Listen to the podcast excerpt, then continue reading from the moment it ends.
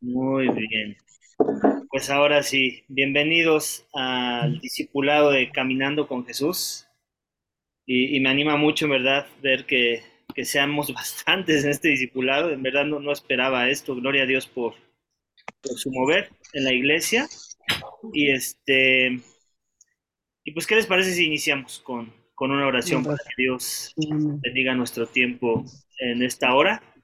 Vamos a estar aquí conectados por Zoom. Es que si me acompañan, vamos a orar juntos. Padre, te, te damos gracias.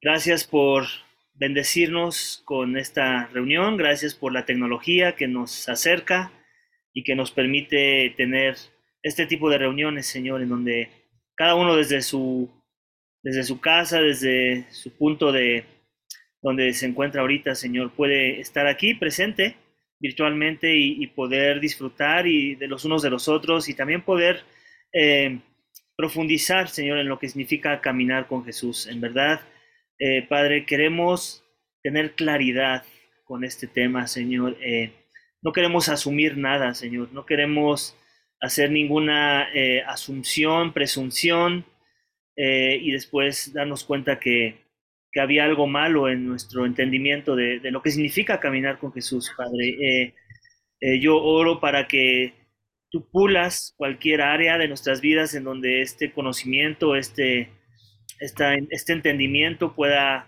ser pulido para ser más claro en nuestras vidas y que sea de ánimo, primeramente para nosotros, pero también para que podamos después eh, animar a otros y disipular a otros en este entendimiento, Señor. También te pido por por aquellos que aún no han considerado la membresía, en la iglesia y, tal vez esta es una de las razones que los motivó a tomar este estudio. Te, pido que tú les, ah, pues también les afirmes las convicciones que nos va, a nos va a dar este libro para que tal vez también este sea el paso que les ayude a, crecer en su convicción de, ser miembros de, la iglesia local, Padre. Eh, padre, dejamos la reunión en tus manos.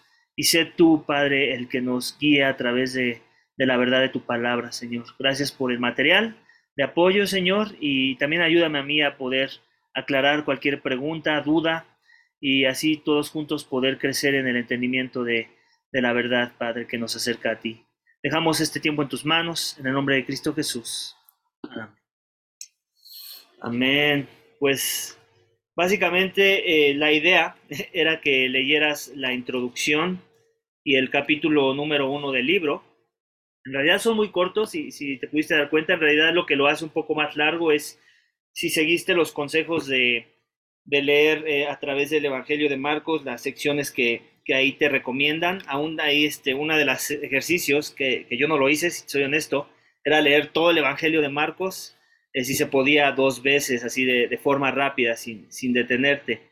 Este, espero muchos de ustedes lo hayan podido hacer y estoy casi seguro que, fue muy gratificante el poder hacer ese recorrido rápido a través de, del Evangelio de Marcos. Digo, para que sepas, ese es un ejercicio que sería bueno de vez en cuando hicieras con cualquier libro de la Biblia. Simplemente agarrar el libro y decir, me lo voy a leer en una sentada, sin, sin mucho que detenerme para ver qué significa esto o, o, detenerte porque no entendiste esto o aquello. Eso en verdad... Eh, abre mucho el, panorama del entendimiento del libro, ya después lo puedes leer más, más este, pues espacio, sin tanto, eh, sin ir tan rápido, y, y, te vas a sorprender de cuánto vas a poder eh, asimilar más a la luz de que ya más o menos tienes un panorama de, de, un todo. Pero bueno, eso te lo recomienda el libro, espero lo hayas podido hacer. Y el libro inicia con una introducción de un personaje ficticio pero que yo me atrevería a decir que no tan ficticio, que seguramente sucedió en la época eh, de la iglesia primitiva y que también podríamos atrevernos a, hacer la declaración de que sigue sucediendo hasta nuestros días. ¿no? Eh, imagino que alguna vez has, has conocido a alguien que se parece a este carácter Tito que nos menciona en la introducción, eh, o algunos, ¿no? O, tal vez ese ha sido tú, o tal vez ese está siendo tú, no lo sé, ¿no? y sin importar si has conocido, si ese eres tú o fuiste tú, eh, yo creo que es importante que, no perdamos la perspectiva de que esta puede ser una realidad en la vida de, alguna persona, ¿no? Que, eh, que, que, esté tan atraída a las cosas eh, que son de la verdad, que son de la fe, que, respetan a la, a la, fe cristiana, pero que al final del día como que no dan ese brinco, ¿no? Como que, como que hay algo que dices, ¿qué es lo que falta, ¿no? Y a veces hasta nos hacemos las preguntas, pero ¿qué, qué falta en la persona, ¿no? Eh, ¿por qué no ha dado ese paso, no? ¿Por qué no, no veo ese compromiso más, más claro, no? O sea, eh, y yo creo que todos hemos experimentado a tener cerca a alguien así, o como ya lo dije, nosotros mismos lo fuimos en un tiempo, o lo estamos siendo, y, yo creo que eso eh, no es malo en el sentido de que es el primer paso que la persona pueda dar, pero siempre es bueno que, pueda haber gente alrededor de esas personas que, los puedan retar, ¿no? A dar ese, ese paso que nos gustaría ver que dieran y, que sabemos que si lo dan va a ser una gran diferencia en su caminar con Dios, ¿no? En, la fe que están considerando eh, hacer suya, ¿no? Y esto es básicamente lo que el panorama general con el que nos pinta este carácter a la luz de, todo lo que va a decir después el libro. Eh, aquí nos dice en página 10, dice, así que los pasos que, se encuentran en la carta de Pablo los llamaré discipulado evangélico. Y nos habla de dos tipos de discipulado, ¿no? El, discípulo nuevo y el discípulo renovado. Y, yo no quiero escapar la posibilidad también de que entras dentro de uno de esos dos, ¿no? O sea, o, ya, estás siendo renovado o vas a ser renovado a la luz de, la información que vamos a ver en este discipulado, ¿no? o, eres un discípulo nuevo y necesitas saber estas cosas y, y, en realidad me emociona que si estás en esa categoría de ser un discípulo nuevo, si tienes poco en la fe en Cristo, me emociona que vayas a llevar este material. No, que no me emocione si estás siendo renovado, pero, pero no hay como desde un inicio tener la claridad en las cosas básicas y sanas de la fe cristiana. En verdad eso hace la diferencia para que una persona crezca de manera exponencial en su caminar con Dios de una forma más rápida, más clara, más eh, lúcida y con un testimonio más poderoso delante de los demás. Entonces, si ese eres tú, eh, un discípulo nuevo, créeme que, este libro es, Dios lo puso de manera muy providencial en tu vida eh, esta, en esta ocasión. Obviamente, si eres un, discípulo renovado, o sea, también va a ser bueno para ti, pero obviamente ahí el conflicto que a veces, o la lucha que, con la que a veces vamos a, encontrarnos es con, con, el querer resistirnos a, renovar nuestro entendimiento en alguna área del discipulado que vamos a estar llevando a, la luz de, este material. Y la esperanza es que también el Espíritu Santo te va a llevar a, pues a renovar tu entendimiento, ¿no? Y que tú mismo te des cuenta que estas cosas que estamos viendo no es porque las dice este libro, sino porque son bíblicas, ¿no? Sino porque la palabra los, los respalda. Entonces, al final, también tienes la misma oportunidad de, renovar tu entendimiento. Entonces, tenemos este personaje, Tito, que, que, llama mucho la atención y que me va a llamar mucho la atención si, si te identificas mucho con él. Eh, al mismo tiempo, tengo mucha esperanza de que eso que te identifica con Tito va a ser parte de lo que te va a ayudar a, y, y con ayuda de este libro, va a ser parte de lo que se va a confabular para que tú puedas afianzar tu fe en Jesús de una manera más auténtica, de una manera más este, responsable, eh, de una manera sin, sin dudas, ¿no? Sino que más bien cuentes el costo de lo que significa seguir a Cristo. Y después empieza el libro con mencionándonos que va a haber una primera parte, y que son los primeros tres capítulos, en donde el primer capítulo, que es el capítulo que corresponde hoy, es que responde a la pregunta ¿qué es un discípulo? El segundo capítulo es que, es, que tengo, si tengo que ir a la iglesia. Y el último es aprendiendo a leer la Biblia y a orar en esta primera parte. Entonces, hoy nos corresponde qué es un discípulo. Eh, pero antes de, antes de pasar a esa parte de ya de lleno al capítulo 1, ¿hay alguien aquí que se identificó así que pueda levantar la mano sin ningún temor a ser juzgado ni nada y que pueda decir, me, identifiqué tanto con Tito que, básicamente me sorprendió la introducción de este libro. ¿Hay alguien aquí que pudiera decir que esa fue su experiencia?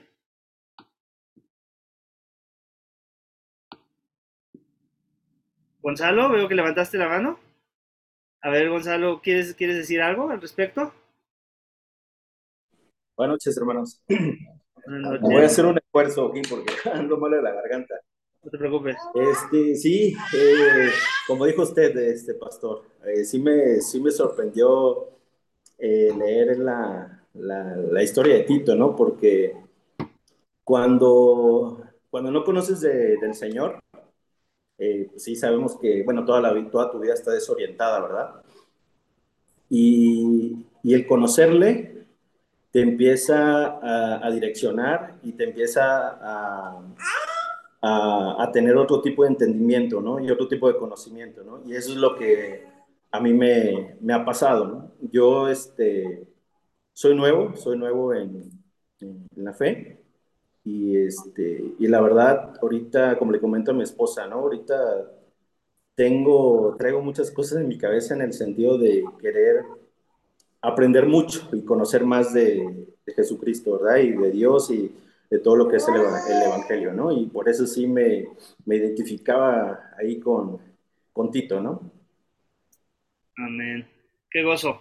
Gracias, este, Gonzalo, por compartirnos un poco de, tu testimonio y tu experiencia con, con la introducción de este libro. Y, y la, la, oración y la esperanza es esa, que, que conforme vayamos avanzando en este discipulado, pues cada vez más pueda ser más claro eh, la información en, tu mente y que esa información pues pase al corazón y, y, como consecuencia pues no haya ninguna duda de que tú eres un verdadero discípulo, seguidor de Cristo. Amén. Amén. Gracias, este, Gonzalo, por, por, compartir un poco. Bueno, entonces vamos ya de lleno a, la primera parte de que dice lo básico. Y, aquí me da risa porque eh, en verdad es lo básico. Eh, pero eh, te, sorprenderías eh, si, si, yo te platicara experiencias con cristianos de todo tipo, no nada más de nuestra iglesia, que, que he tenido, en donde estas cosas básicas a veces no, no se tienen, ¿no?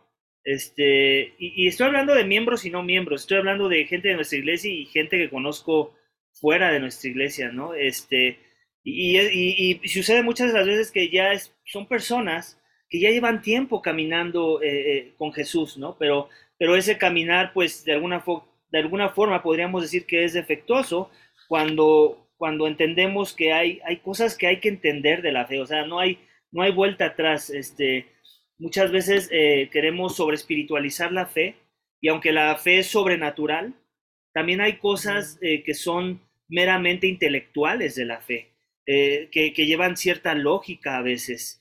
Eh, y, no podemos separar una de la otra. En realidad las, todas son igual de importantes porque todas componen un todo. Y esto es parte de lo que el autor nos está ayudando a entender, nos está desmenuzando algunos, algunas frases, elementos clave de la narrativa de la historia del Evangelio de Marcos para que entendamos la, la centralidad de aspectos básicos de la fe que si alguien no ha experimentado o no entiende, pues muy probablemente es porque no camina con Jesús, no es un discípulo de Jesús. Aquí menciona en página 17, un discípulo de Jesús es aquel que está dedicado a aprender los caminos de un maestro o Señor y seguir su ejemplo.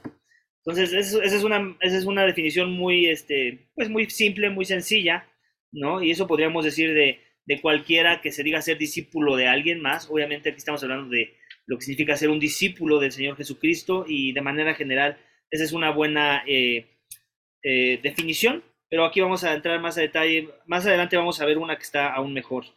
En página 20 al final dice la palabra arrepentir transmite la idea de darse la vuelta y es una forma de hablar acerca de convertirse. Es darse la vuelta, perdón, el darse la vuelta habla de volverse al camino y seguir a Jesús, quien llama a las personas. Cree las buenas nuevas. Entonces, aquí, aquí también es bien importante, eh, aquí hay muchas dudas. Alguien, alguien tenía, bueno, alguien que leyó esto pudo, puede decir que a la luz de lo que leyó, ahora su definición de lo que significa arrepentimiento ha cambiado previo a, al que y que era diferente previo a leer este libro o esta sección del libro. ¿Hay alguien aquí que pudiera dar su testimonio de con respecto a esta parte? Decir, eh, ahora, ahora mi definición del arrepentimiento ha cambiado porque leí esta, esta sección del libro. Antes, antes no era esa. Y hasta tal vez compartirnos cuál era, si es que ese es el caso. Tendrían que quitar su micrófono porque no lo estoy viendo a todos en cámara en caso de que alguien estuviera levantando la mano.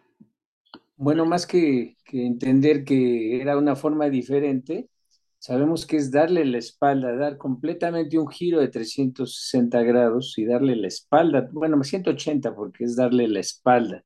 Incluso aquí hacen la analogía de las dos paredes, una donde está el pecado y la otra parte donde es voltearse al camino de Jesús. Pero en griego la palabra metanoia es la parte que nos explica más profundamente que es el cambio de mentalidad, ¿no? Esa es la parte fundamental. Si no cambio mi mentalidad, pues realmente no estoy ubicado en lo que, en lo que realmente significa el Evangelio para mí, ¿no? Yo creo que serían esas dos como complemento, ¿no? Así es. Gracias, este Emilio. Y sí, básicamente como dices, eh, transformación de la mente, ¿no? Eh, cuando, cuando mi mente es transformada, esa dirección eh, desviada a la que yo iba, ¿no? Y por el despertar del Espíritu Santo, ahora me doy cuenta que es el lugar incorrecto que estoy, hacia el que estoy caminando y, por la gracia del Espíritu Santo ahora voy a identificar ese mejor camino.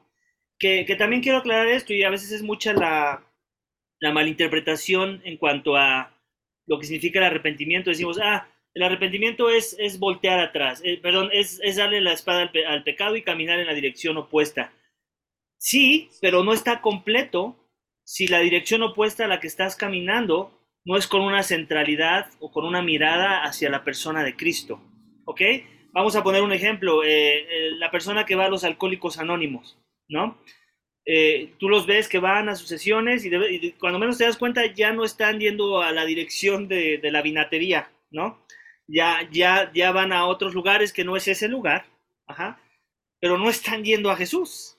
Entonces uno podría decir, ese es el arrepentimiento bíblico, la persona ya no toma, la embriaguez es pecado, la embriaguez es una de las cosas que, nos separa de Dios, ¿no? Eh, entonces uno pensaría, ¿es eso arrepentimiento bíblico? La respuesta es no, pero entonces, ¿por qué no? Si, si él ya está caminando en otra dirección, ya no va a la vinatería, ya no, ya no ingiere alcohol. Sí, el problema es que le falta el elemento de Cristo. Tienes que ir a la otra dirección, pero al mismo tiempo tienes que estar con una mirada en Cristo. Te tienes que estar ahora llenando de Cristo. Ahora es Cristo tu deleite, cuando antes lo era algo más, ¿no? Porque podemos cambiar de deleites nada más. Ah, ah antes este, me, embriagaba, ahora soy un mujeriego, ya no me embriago. En, eso, ¿En eso qué cambió?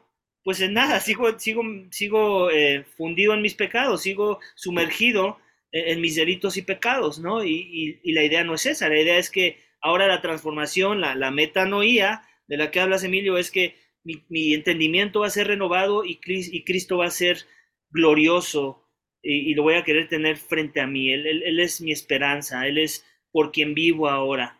¿no? Entonces, esa, es la, es la diferencia entre un verdadero arrepentimiento que es bíblico o cualquier otro tipo de arrepentimiento que pudiera ser mundano, carnal y conveniente a veces para las personas. ¿no? Este, continuamos, dice, un discípulo es uno que escucha el llamado de Jesús y le sigue. Y en la página 22 dice eh, una frase, bueno, nos cita una, una parte de la escritura donde Jesús dice, yo no he venido a llamar a justos, sino a pecadores. Y, este, y obviamente para el arrepentimiento, pues tenemos que entender que, que tengo que entender que tengo pecado en mi vida, ¿cierto? Eh, por eso es que predicamos un evangelio en donde el pecado es parte de la proclamación de ese mensaje. Si, si yo no le predico a la persona, si yo no veo mi pecado eh, y, con respecto a la santidad de Dios, obviamente el arrepentimiento nunca se va a dar, o, no, o si se da, no se va a dar de la forma en la que Dios, con la expectativa que Dios quiere que se dé. El pecado es elemental para que yo pueda arrepentirme en verdad en, los términos de Dios. Eh, yo tengo que ver la severidad de mi pecado, la fealdad de mi pecado, la vileza de mi pecado, y hasta que eso no sucede, mi arrepentimiento no puede ser genuino, no puede ser bíblico, y, no voy a ver a Cristo como mi única esperanza, como el único camino y la solución a, mi problema, que es el problema que me separa de Dios. Entonces, es, es bien importante que entendamos eso. Cristo vino por pecadores, y Pablo decía, y yo soy el primero, ¿no? Y, y, él, y antes de decir esa declaración dijo, esta es palabra digna de ser aceptada por todos. En otras palabras, la esperanza que Pablo tenía es que tú dijeras la misma frase, hicieras eco a esas mismas palabras. Yo soy el primero. Yo soy el primero. ¿Ok? ¿Por qué? Porque en realidad todos estamos desechados de la gloria de Dios. No hay aquí uno que diga, no, pues yo no tanto. No, todos. Todos, en verdad, todos nos desviamos, aún nos hicimos inútiles, no hay quien haga lo bueno, no hay ni siquiera uno. Romanos 3, perdón, sí, Romanos eh, 2, no, 3.10. Este, toda esa sección en adelante habla de ese tema, ¿no? De la condición humana. Eh, continuamos. ¿Qué es un discípulo de Jesús? Un discípulo de Jesús. Aquí es la, esta, es la definición más entera. Versículo, eh, página 22, casi al final, dice, un discípulo de Jesús es uno que escucha el llamado de Jesús y ha respondido arrepintiéndose, creyendo el Evangelio y siguiendo a Jesús. Ahí está, estos son los tres elementos. Esta es una buena definición trinitaria, si lo quieres poner así. Eh, te tienes que arrepentir, por ende, eso viene implícito que tienes que saber muy bien dónde te encuentras parado con respecto a tu pecado. Tienes que creer el Evangelio, en otras palabras, que la paga del pecado era muerte y que Cristo llevó tu muerte. Él es tu sustituto, ¿ok? Él resucitó al tercer día y cuando resucitó, eh, parte del llamado era que le siguieran. Digo, antes ya se los había hecho a sus discípulos, pero, pero continuó una vez que resucitó y les daba instrucciones y, y, ustedes serán mis testigos.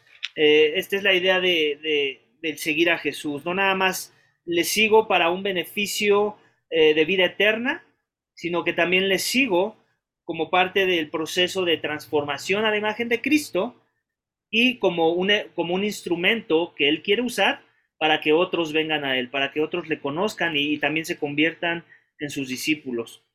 Dice más adelante, un discípulo auténtico no solo es inspirado por Jesús, sino que es transformado por Él, que básicamente hace alusión a, tu comentario, Emilio. Necesitamos la metanoía, la transformación. Todo esto tiene que ver con, con un entendimiento renovado, como diría Romanos 12.1, que nuestro entendimiento sea renovado, ¿no? Eh, muchas veces eh, el, volver, el volver a nacer también lo podríamos explicar de esa forma, ¿no? ¿Qué significa volver a nacer? Eh, primero que nada, que eres regenerado de adentro hacia afuera, la regeneración por el Espíritu Santo, pero ¿cómo se ve eso de una forma palpable? Ah, bueno, pues que la persona renueva su entendimiento, tira a la basura toda la basura que había en su cabeza, ¿no? Y, y, y ahora adquiere nueva información que es verdad, que se alinea a la perspectiva de cómo Dios ve la vida, ve las cosas, ve el pecado, ve al humano, ve la santidad, ve, ve el reino de los cielos. Todo eso significa que he vuelto a nacer. Cuando estoy en una constante renovación de, de mi entendimiento con respecto a la palabra de Dios. Eh, dice, sin importar el tiempo que tarde en llegar ahí, alguien que escucha el llamado de Jesús se arrepentirá, creerá en el Evangelio y seguirá a Jesús porque su llamado incluye el poder para responder ese llamado. Esto es bien importante, ¿ok? Eh, parte de renovar nuestro entendimiento es que, que dejemos atrás eh, escuela mala, de doctrinas malas que nos hayan enseñado, ¿no? Que dejemos atrás ideas de la oración del pecador, eh, que dejemos atrás ideas de, ah, pues es que mira, él ya dio estos pasitos por ahí, seguramente por eso ya es salvo, porque si no, ¿por qué viene a la iglesia? O, ya es salvo, porque si no, ¿por qué se bautizó? O sea, otra vez, tenemos que tener mucho cuidado, porque la línea es muy delgada entre lo que hay que hacer que, que representa que somos verdaderos eh, seguidores de Cristo, ¿no? Y, lo que se hizo simplemente por hacer un checklist, por, por eh, empatía, por, por ganar algún beneficio totalmente horizontal que no tiene nada que ver con, con, con tener una relación con Dios, ¿no? Entonces, sí es verdad que, que hay un proceso en, en, en, los pasos que vamos a dar en, nuestra, en nuestro proceso de, mismo de salvación, ¿no? y que todas personas tienen y que para todos es diferente, pero últimamente todos los que en verdad son hijos de Dios, que en verdad han escuchado el llamado de arrepentimiento, se van a arrepentir en verdad, o sea, los vas a ver confesando pecado, los vas a ver eh, negando pecado, los vas a ver luchando en contra de su pecado, creerán el Evangelio todo el tiempo, o sea, nunca, va, nunca el Evangelio va a pasar de moda en sus mentes, siempre va a ser lo que los va a motivar para luchar en contra de ese pecado. Siempre va a ser lo que los va a motivar a, proclamar a Cristo. Siempre va a ser lo que los va a motivar a, pasar por las pruebas y no ser derrotados en medio de las pruebas. El Evangelio mismo.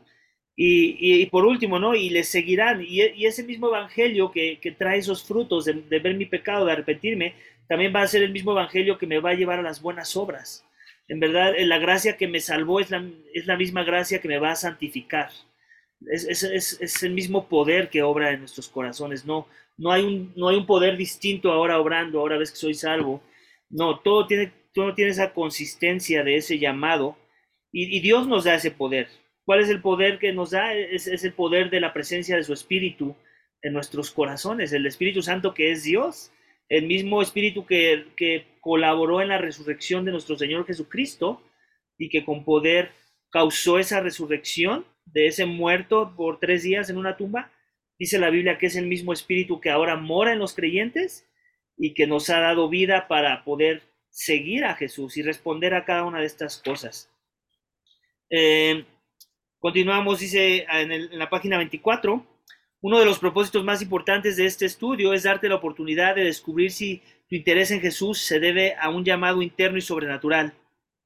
Dice, es completamente posible seguir a Jesús por varias razones que se encuentran en el hombre, pero tal llamado falso no va a durar y muchos discípulos luego se apartan para probar otras cosas. Sin embargo, un verdadero discípulo llamado por Jesús permanece en sus caminos a pesar de los retos, porque el llamado de Jesús incluye su poder transformador. Entonces, básicamente esto habla de la idea de la perseverancia de los santos. ¿Alguna vez has escuchado ese término? Aquel que es un verdadero discípulo, que en verdad ha creído en Jesús, que en verdad tiene una fe auténtica, va a perseverar pase lo que pase. Eh, se ponga en medio quien se ponga en medio tenga el pecado o trasfondo que tenga. Va a haber, va a esa perseverancia. ¿Por qué? Porque otra vez, la persona fue salva, fue avivada a las cosas espirituales y ni siquiera fue en sus fuerzas, fue, fue, las, fue la voluntad de Dios, fue el obrar de Dios, es a través del Espíritu Santo de Dios, por la palabra de Dios. Entonces no podemos decir que alguien fue avivado a la fe y que no va a perseverar. ese cristiano no existe, ¿no? Eh, en realidad no existe, pero a veces nos queremos manejar con un cristianismo medio buena onda, pero que para mí es un cristianismo sin amor, o así es como yo lo vería, ¿no? En donde queremos decir, no, pero es que, es que sí va antes a la iglesia, eh, nada más que ahorita ya no va, no, pues si no va es mejor inclínate a pensar que no es, le, haces más un favor a la persona eh, en verla desde esa perspectiva, a que lo veas desde la otra, y, entonces él viva engañado de pensar que sí lo es, porque no nada más ella, él o ella piensan que lo son, sino que tú, tú también le, haces compañía. Entonces, son, son aspectos, vamos, ¿no? No, no, que no son determinantes todos en su momento, pero que, que si se analizan por un tiempo, entonces podemos empezar a, a, llegar a conclusiones. No, pero es que yo vi que se bautizó, pues se pudo haber bautizado cinco veces. Eh, si no está buscando la santidad, si no está, eh, no, pero es que él ha ido a varias iglesias, pues peor aún, nunca ha tenido discernimiento para, para quedarse en una. Entonces eso habla de, de, cuánto discernimiento hace falta por, por, por, falta de entendimiento de la palabra. Entonces todas esas cosas cuentan y, y, no podemos... Eh, no podemos demeritar la obra de Dios porque Él incluye su poder transformador cuando alguien salva, cuando salva a alguien. Eso es bien importante, ¿no? Igual, no, la persona no ve su pecado, pues pobrecito, pobrecita, no ve su pecado. Ok, pobrecita o, Dios no le ha dado el poder transformador. ¿Cuál, cuál, es, ¿Cuál de las dos vamos a escoger como cristianos? Eh, eh, yo me inclino a que tal vez Dios no está obrando en su vida. Eh, y con eso no estoy diciendo que no hay tiempos de sequía en un cristiano o tiempos de rebeldía en que, en que sí se pareciera que no estás caminando conforme a los conforme a la voluntad de Dios, o sea, sí, todos seguimos pecando, pero otra vez la esperanza es que va a haber una lucha constante, va a haber una guerra en contra del reino de las tinieblas y aún dentro del reino de las tinieblas que todavía es remanente en nuestros corazones, ¿ok? Ya el reino de las tinieblas no domina de nuestro, sobre nosotros, pero sí hay una remanencia del pecado y, tú quieres ver una lucha constante en tu propia vida y en, en la vida de aquellos que se dicen ser creyentes. Hasta aquí tienen alguna duda de todo lo que, de todo lo que se ha mencionado. Este, ¿Hay algo que has visto hasta esta sección de la página 24, antes de, la sección de arrepentimiento, que, que te llamó mucho la atención?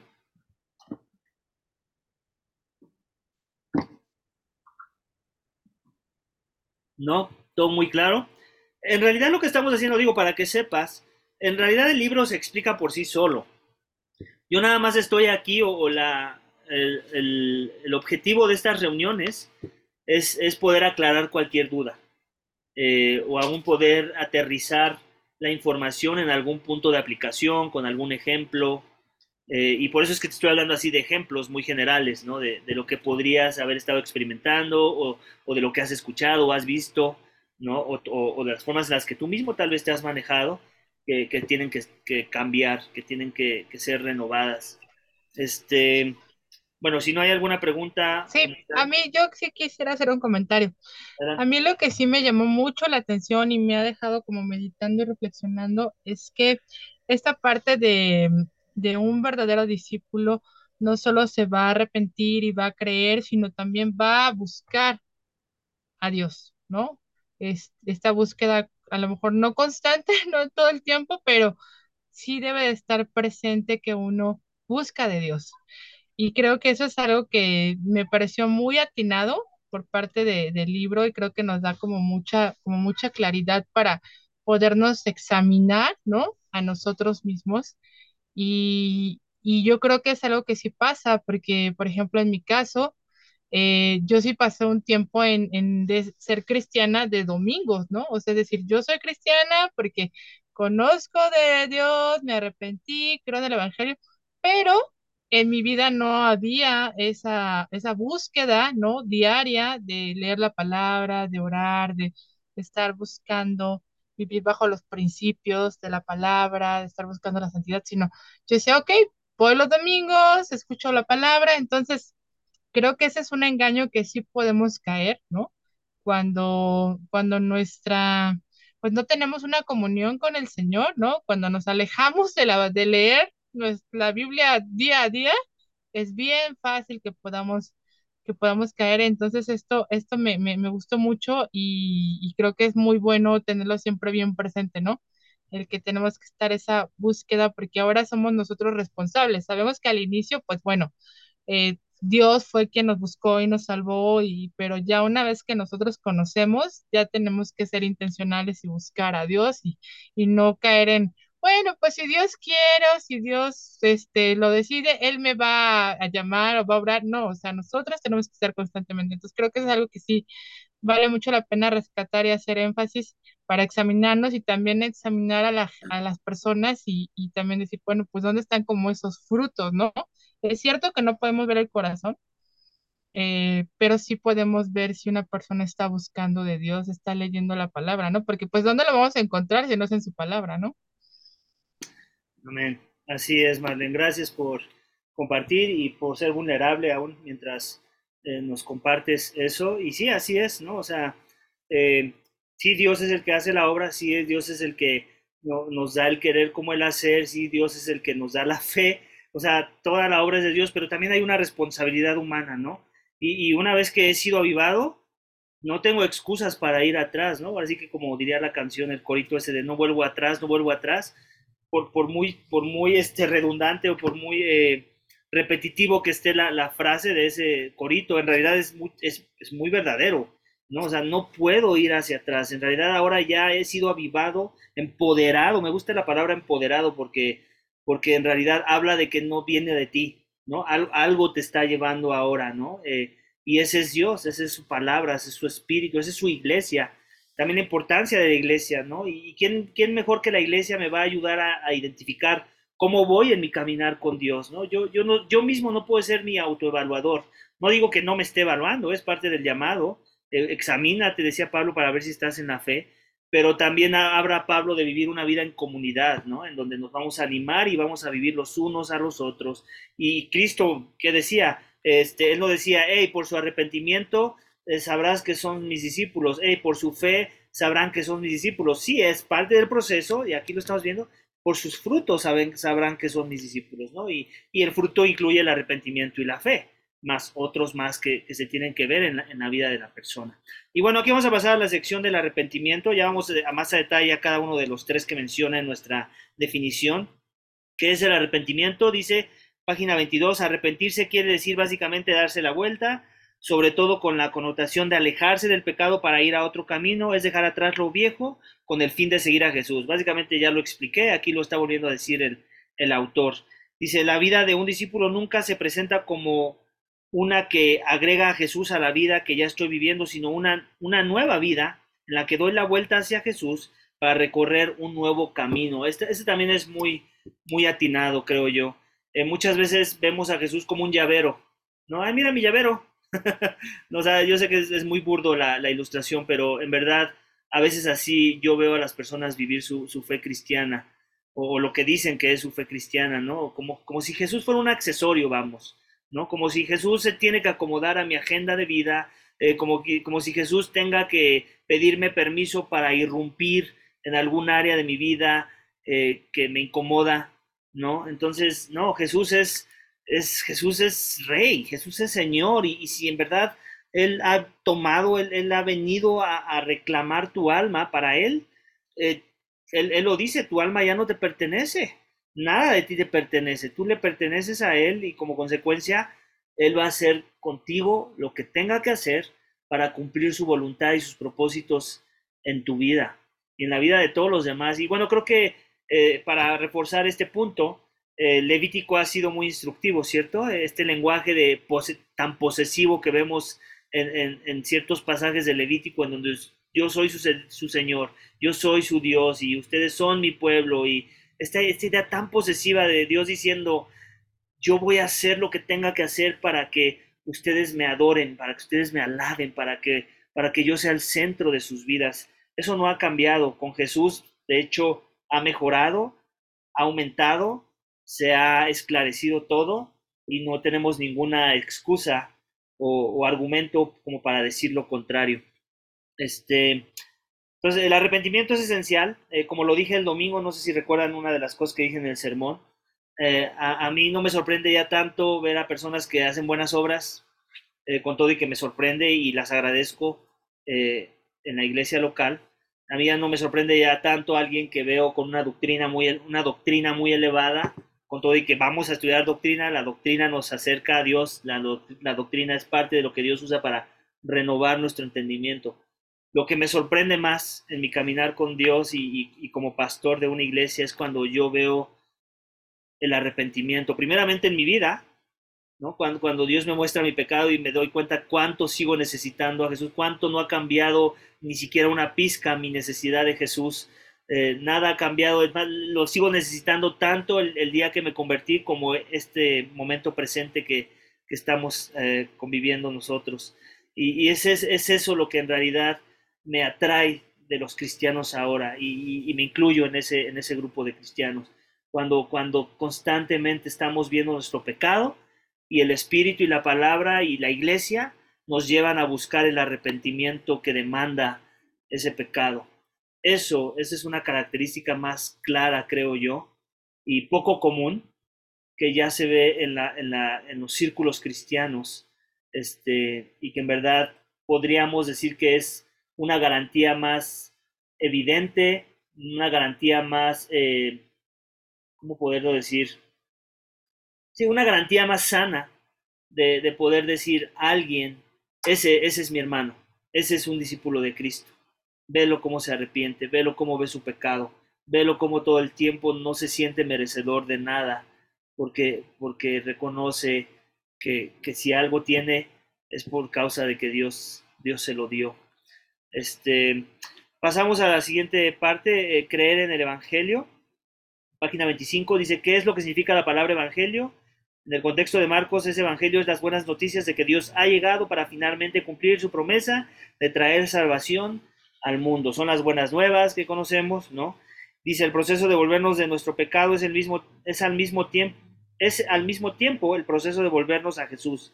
Esto es una verdadera conversión, fe y arrepentimiento. Jesucristo dijo, el reino de los cielos se ha acercado, arrepiéntanse y crean en el Evangelio. Las dos son, son este, las dos son, este, vamos a decirlo así, eh, juntas, no las podemos separar. No podemos decir, ah, mira, él ya se arrepintió, pero le falta creer, pero es un cristiano. O no, mira, ella sí cree, pero, pero le falta arrepentirse, pero es un cristiano. No. Las dos tienen que venir al mismo tiempo. Si no están al mismo tiempo sucediendo, la persona que se diga ser cristiano no tiene la fe de un cristianismo bíblico. Tendrá la fe de, de aquellos que se inventan otros tipos de fe, pero no la de, la de un, no la que la Biblia nos enseña. Arrepentimiento y fe, háganse cuenta que son una sola palabra. Y las dos suceden al mismo tiempo cuando, cuando alguien en verdad está haciendo, experimentando la conversión en su vida. Este, ¿Alguien tiene alguna duda con respecto a esa idea? Adelante, Martita. Este es una causalidad. El, yo, bueno, no sé, mi, mi lógica me dice que primero tenemos que creer para poder ver nuestro pecado, ¿no? Ya. O sea, sí, o sea, si, si lo queremos ordenar, si, queremos usar la lógica como para explicar el proceso de salvación, si, si, hay una forma intelectual meramente humana con fines explicativos de poder hacerlo. Pero últimamente en la mente de Dios las dos cosas ocurren al mismo tiempo. O sea, estás teniendo el entendimiento y ese entendimiento te está llevando al arrepentimiento. Sin el entendimiento no te puedes arrepentir. O sea, sí, sí, por eso digo, tu lógica es, es correcta, pero Dios lo da al mismo tiempo, ¿no? No podemos decir que, que, viene como en módulos, ¿no? Así como que ya te, Dios ya te dio el primer módulo de la salvación, ahora aguántate tantito a que llegue el segundo, ¿no? O sea, en realidad todo sucede de un sopetón, ¿no? Y, y, cuando menos nos demos cuenta ya estamos actuando en base a uno, pero también estamos actuando en base a otro, y todo se empieza a confabular para que nos demos cuenta que al final Dios ya nos había dado todo el combo, ¿no? En realidad la salvación viene en, un combo, ¿no? Eh, aún en la mente de Dios esas buenas obras, Dios preparó de antemano para que anduviésemos en ella. Eh, Dios ya nos las dio. El problema es que en la línea del tiempo todavía no todas se, se manifiestan, pero Dios ya las puso ahí. Dios ya, ya nos dio el, combo de las buenas obras para cada uno en sus diferentes contextos eh, y según la persona. No sé, no sé si ayuda a ponerlo en esas palabras. Gracias, Marcita. Pero sí, definitivamente, mucha, mucha de la doctrina se explica en, manera lógica, ¿no? Por ejemplo, hay unos que, que dicen, este, ¿qué fue primero, el, el, yo haber creído o la regeneración del espíritu? Obviamente, eh, la regeneración del espíritu, porque yo no puedo, yo no tengo la capacidad de creer en mis propias fuerzas, ¿no? Eh, pero en realidad fue la regeneración, fue el haber creído el que me, el que evidenció que, que he sido regenerado, ¿no? El haber creído en verdad, vamos, ¿no? que también implica que me arrepentí de mis pecados, que vi mi necesidad de Cristo. O sea, todo es, todo se confabula, no todo se ve en la misma perspectiva, en la línea del tiempo, pero al final es, es, es todo un combo. Eh, continuamos, dice, el proceso de volvernos de nuestros pecados, ah, ya lo leí, arrepentimiento y fe. Y por último, o sea, ya tenemos el arrepentimiento, el haber creído, eh, y por último, la parte de sígueme, ¿no? Eh, que es el tercer aspecto. Dice, si alguien, página 28, si alguien quiere ser mi discípulo, que se niegue a sí mismo, lleve su cruz y me siga. Dice, se repite el llamado que vemos en el capítulo 1 de seguirle, pero ahora Jesús ha añadido que un discípulo debe estar preparado para seguirle incluso en su muerte, que es el significado de la cruz. El mensaje del Evangelio es muy claro, seguir a Jesús no va a ser fácil, habrá que hacer sacrificios, a lo mejor hasta perder nuestra, nuestras vidas por él. Esta es la parte que, que a veces eh, pues cuesta, ¿no? Eh, se nos olvida, cuesta eh, y muchas veces este, no queremos considerar dentro del proceso de lo que significa ser un seguidor de Cristo, ¿no? O sea, queremos los beneficios del reino, pero no queremos lo que implica ser un ciudadano de ese reino, ¿no? Eh, y digo, creo que es muy providencial que también estamos ahorita con este tema de la voz de los mártires, ¿no? Eh, lo, que es, lo que para otros en otras regiones significa eh, seguir a Jesús, el costo que hay que pagar de, de seguir a Jesús, ¿no? Y, y, lo que es verdad es esto, que tal vez, tal vez sí, tal vez no, no lo sabemos, en realidad no lo podemos decir con, con una certeza, que, que, ya viene cerca el tipo de persecución o el tipo de oposición que, que, el, que el Medio Oriente tiene, ¿no? Para, para nosotros en nuestro contexto.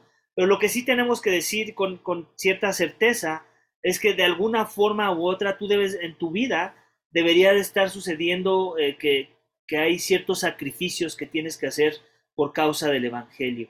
Eh, y pueden ser sacrificios de todo tipo, sacrificios de que no vas a tener ese trabajo que te gustaría tener, en el que, en el que vas a ganar más, porque eso implica que, que tengas que dar un testimonio que no es digno del Evangelio, tal vez tengas que hacer trampa, tal vez que tengas manejarte de, formas que no, que no glorifican a Dios, tal, o, tal vez no lo tienes que tener porque eso te apartaría de tu familia.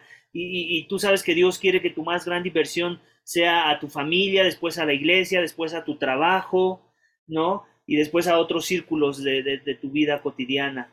Entonces, son ese tipo de cosas que también son de alguna forma eh, expresiones de sacrificio en nuestro contexto. O sea, no es una persecución en donde tal vez alguien ya te puso un cuchillo en la garganta, pero sí son otro tipo de sacrificios que, que, de alguna forma deberíamos estar viviendo si en verdad estamos siendo consistentes con el llamado de, de, seguir a Cristo, ¿no? Y la esperanza es esa, que cuando llegue ese día en el que sí vamos a ser perseguidos a espada por causa de nuestra fe, tengamos esa disposición de, de dar nuestra vida por el Evangelio, de ser mártires por el Evangelio es parte de las promesas de Cristo, ¿no? Este, que, vamos a ser perseguidos, que vamos a ser vituperados. Si al capitán de la fe lo vituperaron, ¿qué esperamos de los marineros? Eh, podemos eh, anticipar ese tipo de, de, sufrimiento. Y eso es lo que significa seguirle. La cruz es eso. Debes estar dispuesto a morir. Y si no vas a morir, por lo menos estar en alguno de los puntos que llevó a Cristo a esa muerte, que fue persecución, rechazo, odio a su persona, este, maltrato, eh, difamación. Todo ese fue el parte del recorrido que tuvo que pasar Cristo antes de llegar a ese punto de la cruz, ¿cierto? Entonces la cruz es el punto culminante, es el, ese básicamente es la meta como cristiano. Tienes, tienes que estar dispuesto a morir si ese, si ese es el llamado de Dios para tu vida. Pero si no fuese ese el caso, por lo menos tienes que estar en alguna parte en el espectro de la vida de Jesús con respecto a cómo él padeció en esta tierra por causa de la verdad. Acuérdate que ahora somos seguidores de la verdad. Él es la verdad encarnada. Y como consecuencia también vamos a, padecer eh, el haber escogido la verdad sobre la mentira. ¿Ven? Eh, y por último, esto que subrayé dice, cuando recordamos que les que les estaba hablando a pescadores, podemos darnos cuenta de que los estaba llamando a, dedicarse a trabajar con gente en lugar de trabajar con peces. Somos llamados a seguir a Jesús, arrepentirnos y creer en Él, pero al seguir a Jesús ahora nos unimos a Él en la gran obra que vino a hacer. Entonces, esa es parte del llamado, a ser discípulos. Un verdadero discípulo es un discípulo que hace discípulos. Si alguien dice que es discípulo, pero no está considerando o no se está equipando para un día ser un buen discipulador, pues muy probablemente no ha sido llamado a ser discípulo, o sea, no lo es, vamos, no es parte de un proceso. Y aquí también quiero tener mucho, que tengamos mucho cuidado, pero no el cuidado suficiente como para no, no estar buscando hacer discípulos a otros, ¿no? O sea, por un lado, en, la vida cristiana hay, hay, hay etapas y, y nada de malo con las etapas. Tal vez tú ahorita estás en una etapa en donde Dios te está llamando a ser, a, ser un discípulo antes que a ser discípulos. Y no hay nada de malo en ello, no queramos correr.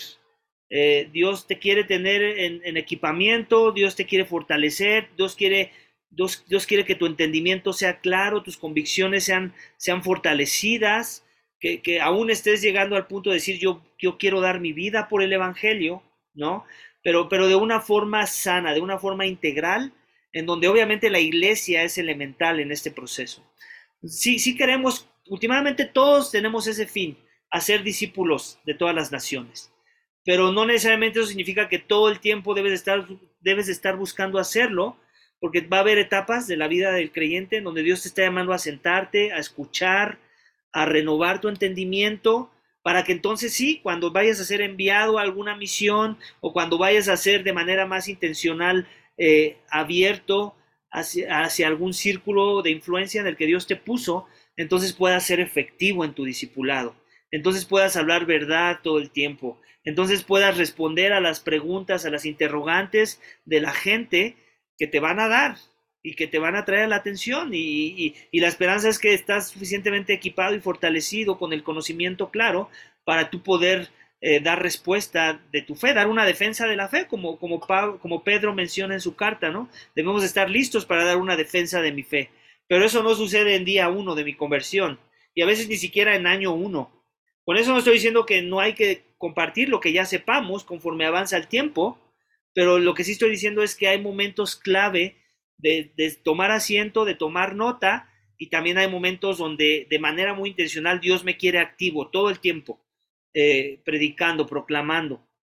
¿Alguien tiene una duda con respecto a esta parte del discipulado, del discípulo que hace discípulos y que eso es también parte de lo que significa ser un verdadero discípulo de Jesús? O, duda de todo lo que ya se dijo, del arrepentimiento, de la fe, el, creer.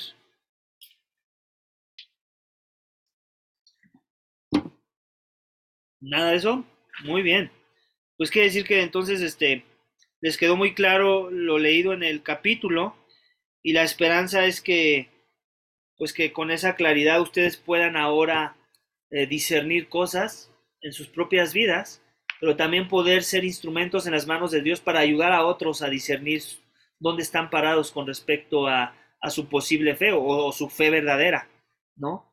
Eh, que es un discípulo de Jesús, uno que ha escuchado el llamado de Jesús y ha respondido arrepintiéndose, creyendo en el Evangelio y siguiendo a Jesús. Esos son los tres énfasis que vimos en este capítulo de esta, de esta primera sesión y, la esperanza es que hayan quedado tan claros como el agua, que te los hayas llevado a casa y que ahora puedan ser parte de tu herramienta evangelística, pero primeramente de tu herramienta de autoexaminación para asegurar y cimentarte bien en, la fe, en, tu fe. Este, dudas, preguntas. Adelante, este, hermano Emilio. Sí, este, hablando de la intelectualización de los conceptos bíblicos y de la doctrina, sí es importante, yo creo, cuando estaba yo leyendo esta parte de la introducción, sobre todo del personaje Tito, ¿no? Que, empieza a tener un discernimiento de si verdaderamente es seguidor de Cristo o va a seguir a Cristo. Y aquí es importante lo del arrepentimiento, porque a veces al intelectualizarlo mucho lo llevamos a lo emocional. Y esa parte emocional nos hace creer como decía Jonathan Edwards, que por alguna condición hoy tuve esa parte de estar checando mis eh, algunas eh, citas eh, de grandes expositores de la palabra, y dice que el falso creyente es aquel que ante sus ojos se ve limpio y transparente, ¿no? Y, como, el verdadero creyente es el que no deja de verse como pecador, ¿no? O sea, Jonathan Edwards hace esa diferenciación muy especial porque es cierto, decía la hermana, ¿no? Este, a veces caemos en solamente llegar a la iglesia los domingos y pensar que somos hijos de Dios. ¿no? Y eso no nos hace diferentes a los romanos o a los mormones, o etcétera, las diferentes sectas, ¿no? Yo creo que ahí sí sería importante que esta parte del libro la mentalizáramos de tal manera que verdaderamente viviéramos el arrepentimiento, ¿no? Porque no podemos ser emocionales, no podemos llegar y deshacernos en la iglesia y saliendo de la iglesia, como dicen, decía mi mamacita, en paz descanse, ¿no? Este, van a la iglesia a comer santos para salir y, defecar este, demonios, ¿no? Esa es la parte, ¿no? Esa es una parte interesante, ¿no? Yo creo que ese es cierto, ¿no? Te transformas, pero a la inversa, ¿no? te, muestras como una persona en la iglesia, pero cuando sales eres un verdadero cornudo y coludo. Yo creo que es importante, ¿no? Así es. Qué buena, qué buena. Ahora sí que cerraste con broche, con broche de oro, Emilio. Buenas frases que te, que te sabes. Eh, pero sí, son verdad, en verdad lo son. Y la esperanza es que, como dices, este entendimiento renueve nuestro entendimiento lo suficiente como para que queramos vivir estas verdades, ¿no? Y, mi fe sea íntegra, porque últimamente esa es la meta, ¿no? Que hay integridad en, mis convicciones y que no nada más sea de palabras, sino, sino de obra, ¿no? Y, y sí, como ya lo dije y vuelvo a hacer énfasis, el arrepentimiento, el tener presente mi pecado, por un lado, y el arrepentirme de mi, pecado, por otro lado, son de las marcas más olvidadas en la fe cristiana de nuestros días. Este, por eso es que cuando ves un púlpito que no predica pecado, básicamente que no predica la Biblia, porque la Biblia todo el tiempo está hablando de nuestro pecado, ¿no? Y, cuando ves que eso no está en los púlpitos, pues ya sabes que no hay una predicación fiel y ya sabes que hay un eh, temor a los hombres, ¿no? Porque a, quién le gusta que le hablen de su pecado, a quién le gusta ser incomodado por las cosas que aún necesitan transformación. A nadie. A mí no me gusta, o sea, muchas veces me da risa cuando me dicen, no, y ahora luego tú me cotorreas más, ¿no? Que me dices, no, voy a llamar a mi abogado porque ahora sí, este, diste mis emociones, que no sé qué. Y, este, y, me da risa porque en realidad también me las hiera a mí el texto, ¿no? O sea, en realidad eh, eh, Dios tiene para todos, ¿no? Y la esperanza es que todo el tiempo tenga para todos, porque hay mucho todavía que necesita transformación y, Cristo también tiene para que esa transformación se dé todo el tiempo, ¿no? Entonces, Paul Washer decía, este, la diferencia entre un verdadero cristiano y alguien que no es cristiano no es que ya no pecamos, eh, dice, sino que ahora nuestra relación con el pecado cambia. Y, yo creo que eso es muy atinado, decir, sigo pecando, pero mi relación con mi pecado ha cambiado, ya no es la que era antes, donde yo solapaba mi pecado, donde me gozaba en mi pecado, donde no me importaba si cometía pecado, donde, donde no me importaba si ofendía a Dios, no me importaba si los demás eran afectados por mi pecado. Ahora es lo contrario, ahora me importa mi pecado, me importa cuando ofendo a Dios, me importa cuando ofendo, cuando eh, lastimo a los demás por causa de mi pecado, me importa cuando me lastimo a mí mismo por ese pecado que cometo. Eh, me importa por el testimonio de Cristo y de la salvación que Él me ha dado, por el testimonio que doy a la iglesia, al mundo perdido. Entonces cambia totalmente la, dinámica de cómo vamos a, tratar con el pecado y ver el pecado, porque el Evangelio en verdad ha llegado a nuestras vidas. Eh, y pues con esto cerramos, ya nos pasamos dos minutitos. ¿Qué les parece si, oramos para, para terminar nuestra reunión? Y les agradezco en verdad que hayan dado el paso de, unirse a, este, a esta hora de los jueves por 12 semanas hasta que terminemos este discipulado. Se, les queda de tarea leer el, capítulo 2 para que también sea el tema de conversación en nuestra siguiente reunión. Déjenme cerrar con una oración.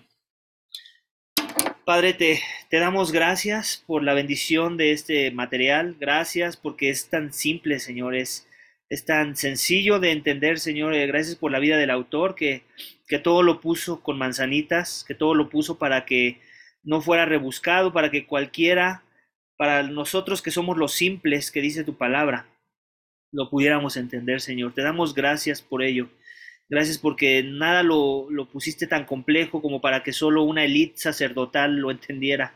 Padre, todos los que son llamados uh, de tu nombre, eh, han de entenderlo, Señor. Y yo ruego que aún quiero, no quiero descartar la posibilidad de que alguien de los que estamos aquí o que leyó el material, hay algún tema de, los que se vieron que no ha quedado claro, Padre. Yo, yo ruego para que tú abras el entendimiento y sobre todo para que tú des ese querer como el hacer en, en poner en acción alguno de los aspectos que vimos de lo que significa ser un discípulo de Jesucristo, Señor. Gracias por nuestras vidas. Permítenos ir a descansar eh, y poder eh, disfrutar aún del descanso que tú nos das como, como tus hijos, Señor, en, este mundo caído, Señor. Gracias por este tiempo y por cada uno de mis hermanos y hermanas. Bendícelos en el nombre de Cristo Jesús. Amén.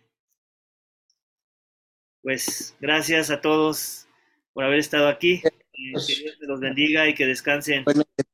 Igualmente. Buenas noches. Buenas noches, gracias. Buenas noches. Buenas noches. Gracias. Buenas noches.